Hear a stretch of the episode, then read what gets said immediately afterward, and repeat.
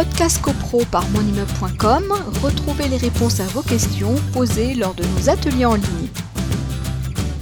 Les lots ne sont pas livrés en même temps. À partir de quand dois-je payer les charges? Est-ce que c'est à partir de la livraison de, mon lot? Oui, alors la réponse est, oui.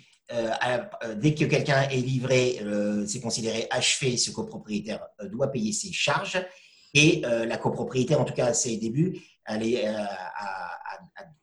de deux sortes. Vous avez les lots livrés, enfin trois sortes, j'allais dire, si on est précis.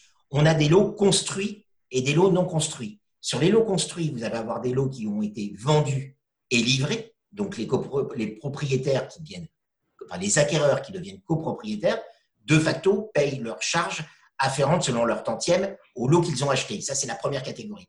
À côté de ça, vous avez toujours des lots qui sont construits, mais qui ne sont pas vendus. Eh bien, ces lots, évidemment, sont assujettis à des charges, et c'est le promoteur qui doit payer ses charges de copropriété sur les lots bâtis, construits et non encore vendus.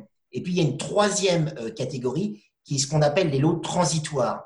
Alors, les lots transitoires euh, ont été, euh, c'est une, création jurisprudentielle qui a été cette fois-ci légiférée par la loi Elan et cette loi Elan a complété l'article 1er de la loi du 10 juillet 1965 qui régit donc le statut de la copropriété des immeubles bâtis, puisque euh, l'article 1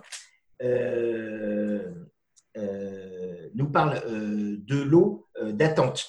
Alors, les lots d'attente, ce sont les lots transitoires. En gros, vous avez une copropriété avec des immeubles qui ont été bâtis, tranche 1, tranche 2, et dans le programme immobilier, il y avait une tranche 3. La tranche 3 n'est pas encore construite on a des droits à construire. Ces droits à construire constituent des lots transitoires. La jurisprudence, euh, dans un arrêt euh, du 30 euh, juin 1998, nous a dit qu'effectivement, le promoteur qui est toujours évidemment propriétaire des lots transitoires, des lots en attente, donc des lots pas encore construits, eh bien, ce promoteur se doit de payer les charges de copropriété afférentes à ces lots transitoires. Alors, il doit payer ses charges dans la totalité, c'est-à-dire sur les deux types de charges qui sont définis par l'article 10 de la loi du 10 juillet 1965.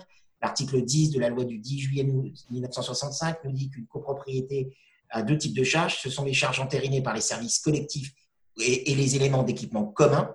Et puis, vous avez la deuxième catégorie de charges, sont les charges relatives à la conservation, à l'administration euh, et à l'entretien des parties communes. Et bien sûr, ces lots transitoires le euh, promoteur doit payer ses charges afférentes au lot euh, transitoire.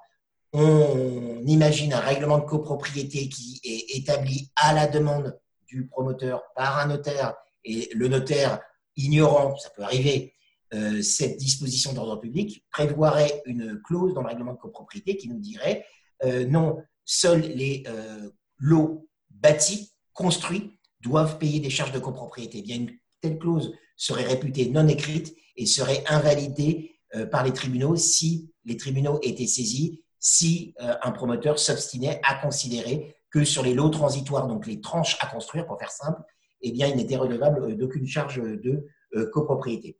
Voilà à peu près le, principe. Podcast CoPro par monimmeuble.com, retrouvez les réponses à vos questions posées lors de nos ateliers en ligne.